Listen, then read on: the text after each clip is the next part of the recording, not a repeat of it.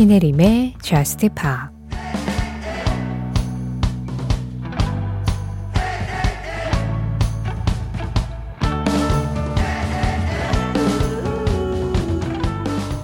우리의 사랑이 도망치고 있어. 그걸 구해야만 해.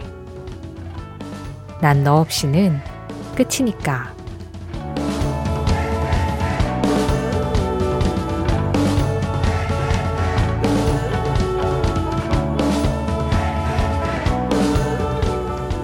Go. M83의 노래로 신혜림의 Just Pop 시작합니다. 신혜림의 Just Pop 시작했습니다.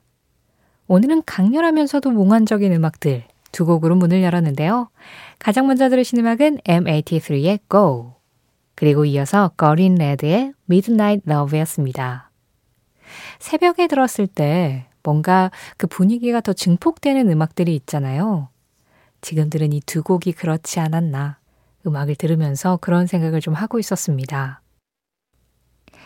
자, 좋은 음악을 함께 나누는 새벽 1시. 오늘은 0891번님 신청곡으로 본격적으로 여러분들 신청곡 만나볼까요?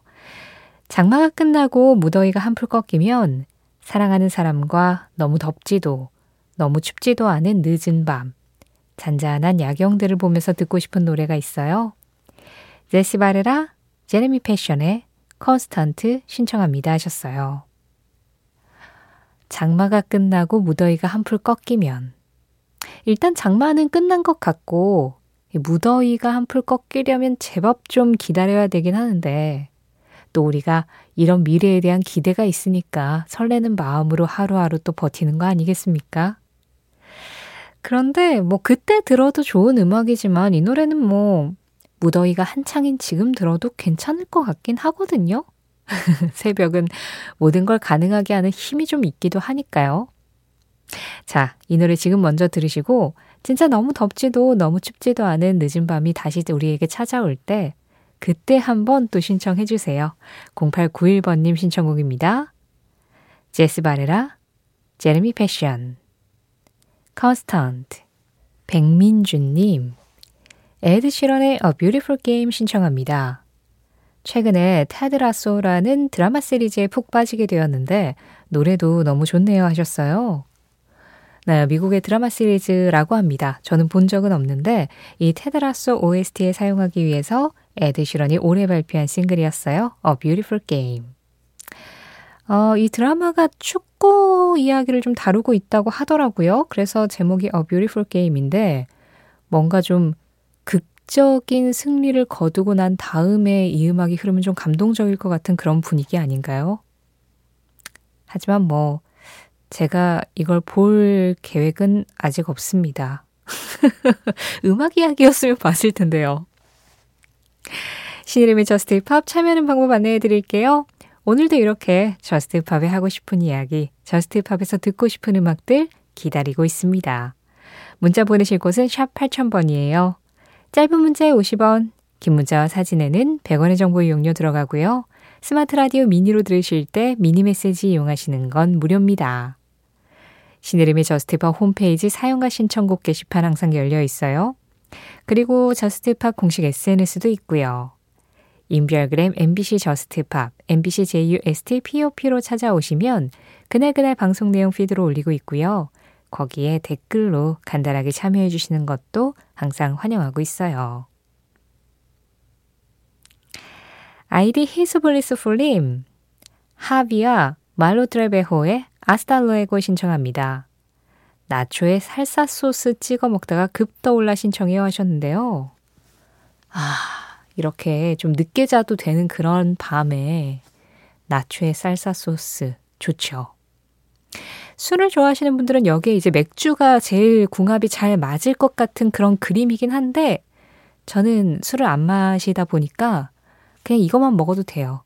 저는 술을 안 마시는 사람 치고는 안주류를 되게 좋아하는 편이라 어, 이런 음식 먹다 보면 약간 이국적인 느낌 나고 이국적인 음악 듣고 싶어지고 그렇죠.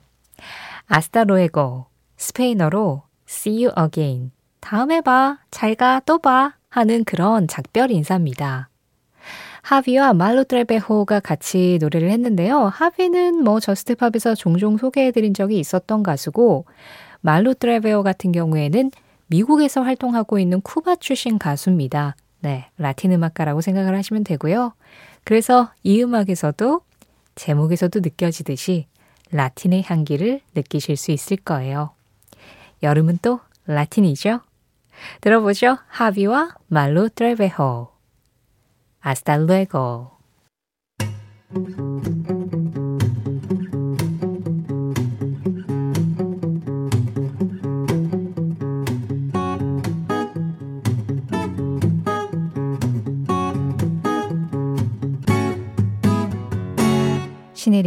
저스트 팝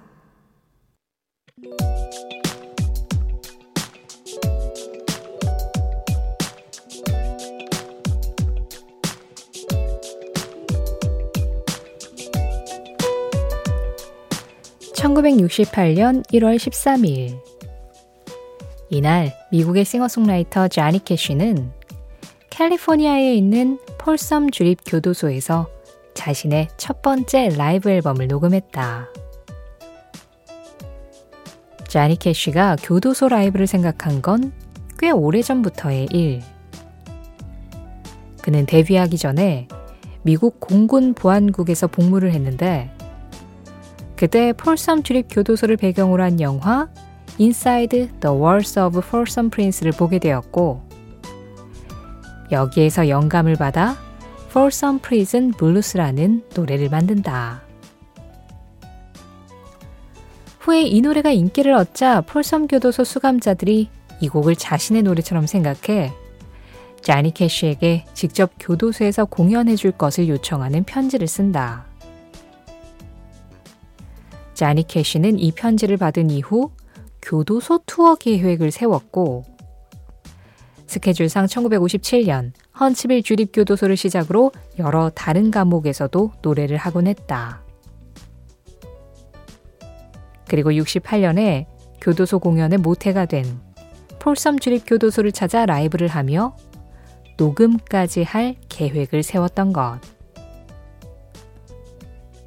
그는 2천여 명의 수감자와 교도관 앞에서 노래를 했고 이 라이브 앨범에서 나온 Folsom Prison Blues 라이브 버전이 빌보드 컨트리 차트 1위. 앨범 판매 역시 골드 레코드를 기록하며 팝음악 역사상 위대한 라이브 앨범으로 손꼽히는 작품이 되었다.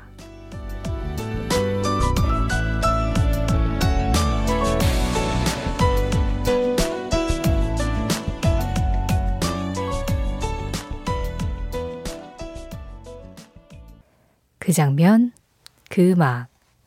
오늘은 1968년 1월 13일 조니 캐시의 Folsom Prison Blues와 함께 조니 캐시의 교도소 라이브 현장을 다녀와 봤습니다. 지금 들으신 음악이 그때 당시에 첫 번째 라이브 앨범으로 녹음됐었던 폴섬 주립교도소에서 진행됐었던 라이브 실황이었고요. 이 실황 자체가 굉장히 큰 인기를 얻었었고 해외 매체 같은 데에서 꼽는 뭐 라이브 실황 정말 유명한 작품들 이렇게 보면은 이 앨범이 항상 에 빠지지 않고 들어가 있습니다.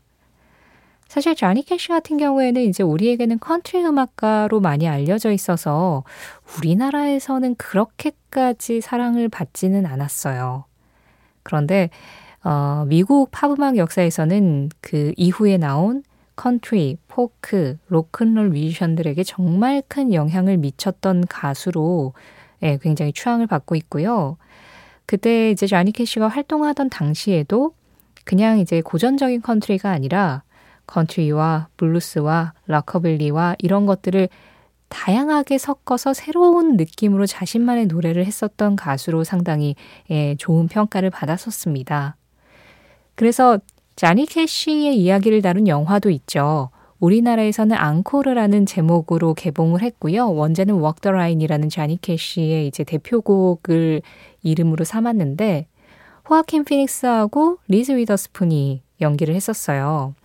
그리고 이 작품으로 리즈 위더스푼이 오스카에서 여우주연상을 받은 걸로 제가 기억을 하는데 그만큼 이 사람도 뭔가 그 음악 세계와 그리고 이 뮤지션의 이야기를 알고 들으면 훨씬 재밌는 거리가 많은 그래서 미국 음악계에서는 굉장히 좀 중요하게 생각하는 뮤지션입니다.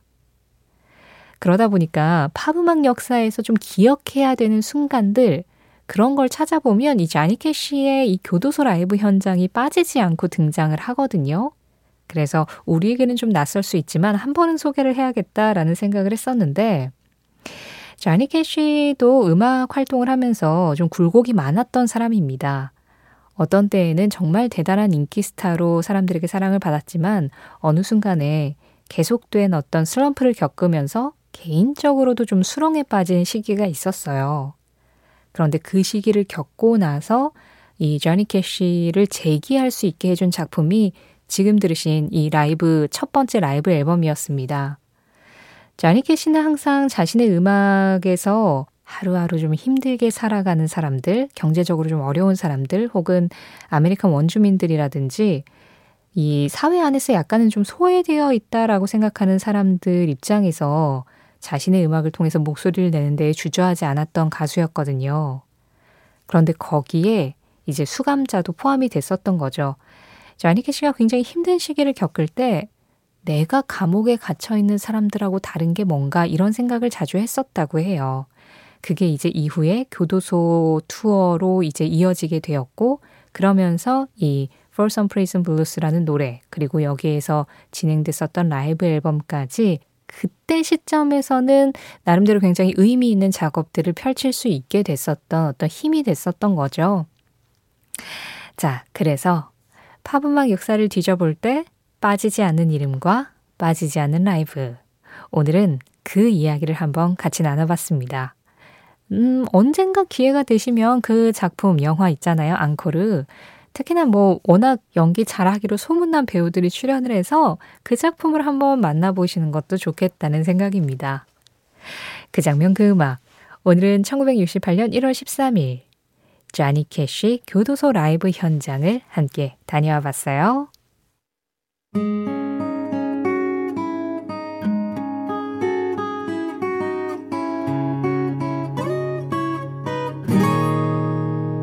신혜림의 Just Pa 새벽의 감각을 일깨워주는 목소리 같았달까요? 노래 두 곡 이어서 들었습니다. 지금 막 끝난 이 곡은요. 에리카 드 카셀의 곡이었어요. 포르투갈 태생의 덴마크 가수입니다. 에리카 드 카셀의 Good Time 9028번님 신청으로 들었고요. 그보다 먼저 전해드린 음악은 애니메이션 이집트의 왕자 OST였죠. 머라이어 캐리와 휘트니 휴스턴이 함께했습니다. When You Believe 3993번님이 듣고 싶다고 하셨어요.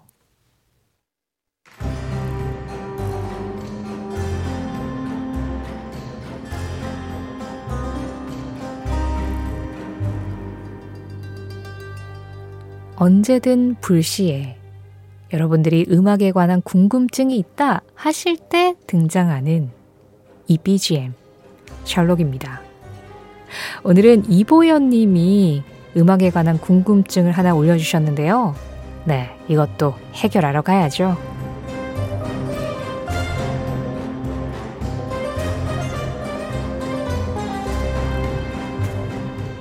이보연님, 림프 비즈킷의 Take a Look Around 이 노래의 탄생 배경이 궁금해서 이렇게 글을 남깁니다.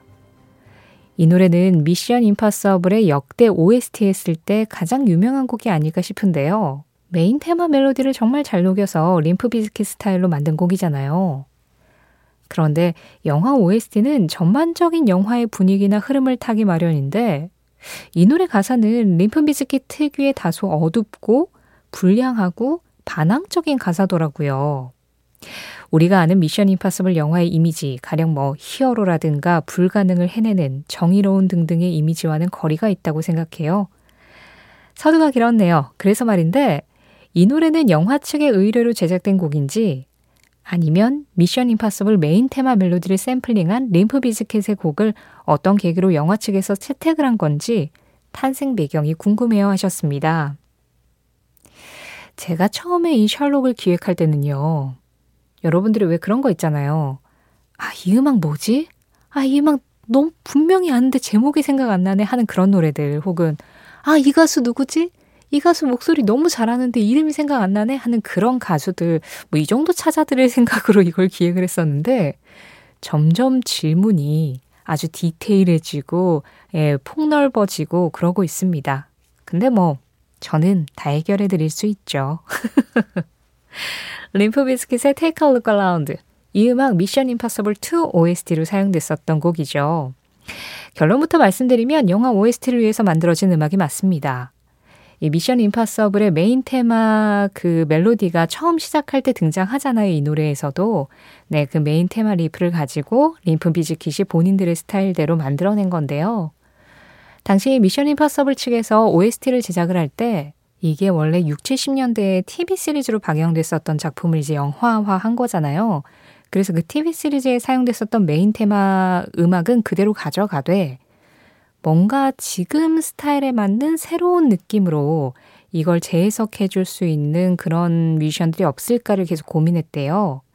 그래서 이제 1편에서는 U2 멤버들이 이 메인 테마를 연주를 했었습니다. 그리고 뭐 매시브 어택이나 뷰욕 같은 뮤지션들이 이제 OST에 참여를 했고 이 2편을 준비할 때 아, 요즘 가장 좀 핫한 밴드가 누구 있지? 이 미션 임파서블 테마를 좀 새롭게 해석해 줄 수 있는 그룹이 누가 있지 하다가 림프 비스킷에게 의뢰가 갔다고 합니다. 그런데 림프 비스킷은 이 보현님이 말씀하신 대로 노래 가사는 전혀 영화 상관없이 만들었어요. 그러니까 영화 OST를 위해서 만든 곡이긴 하지만 어차피 림프 비스킷 스타일로 재해석을 해달라는 게 이제 영화 측의 요청이었잖아요. 그래서 뭐 편곡이라든가 가사까지 전부 다 그냥 림프 비즈킷 스타일대로 만들었고요. 그러다 보니까 이 노래의 가사는 영화보다는 림프 비즈킷의 전작들과 연관성이 더 크다고 할 수 있어요. 림프 비즈킷은 그 전부터도 말씀하신 대로 좀 반항적인 느낌, 이 사회라든가 체제에 대해서 하고 싶은 이야기들을 아주 강력하게 이야기를 하는 것이 이 그룹이었기 때문에 본인들이 가지고 있는 그 아이덴티티를 전혀 놓치지 않는 상태에서 이 영화 OST에 참여를 한 거였죠. 그러다 보니까 이게 미션 임파서블 2 OST에도 들어있지만 림프 비스킷 정규 앨범에도 수록이 됩니다. 그만큼 정규 앨범 안에서 해석을 해도 예, 전혀 이질감이 없는 노래라는 뜻이겠죠. 미션 임파서블에서는 사실 이 메인 테마를 살리는 게 더 중요했을 거예요. 가사가 어떤 느낌이다기보다는. 네, 그래서 어, OST로 만들어진 곡이 맞지만 림프 비즈킷이 모든 것을 재해석해서 본인들의 스타일대로 만든 음악이다. 이렇게 생각하시면 되겠습니다. 여러분들이 음악에 관한 궁금증이 있을 때 저는 또 다시 돌아옵니다. 자, 오늘의 의뢰는 이 노래로 마무리해야죠. 림프 비즈킷의 Take a Look Around. 이 곡 전해드리면서 언젠가 예고 없이 또다시 셜록은 돌아올게요. 당신이 늙게 되는 날은 더 이상 새로운 경험을 찾지 않는 날이다. 빌리 조 암스트롱 그린데이의 보컬 빌리 조 암스트롱의 한마디에 이어서 들으신 음악 그린데이 Holiday였습니다. 임상준 님이 이제 7말 8초 휴가철이잖아요 하시면서 Holiday 신청해 주셨는데요. 이 노래에서도 그 holiday가 그 holiday의 느낌은 아니긴 하, 입니다만 뭐 네. 제목만 보면 휴가, 방학, 공휴일 뭐 그렇게 해석은 될 수 있죠. 당신이 늙게 되는 날은 더 이상 새로운 경험을 찾지 않는 날이다. 좀 여유 있고 쉴 수 있는 그런 시간에 새로운 경험을 찾으면서 우리 젊음을 하루라도 더 만끽해 보는 건 어떨까요? 오늘 전해드린 빌리 조 암스트롱의 한마디는 신혜림의 저스트 팝 공식 SNS 인별그램 MBC 저스트 팝에서 이미지로 확인하실 수도 있습니다. 저스트 팝 오늘 마지막 곡입니다. 홀리 험버스톤의 Live Wire 이 음악 전해드리면서 인사드릴게요. 지금까지 저스트 팝이었고요. 저는 신혜림이었습니다.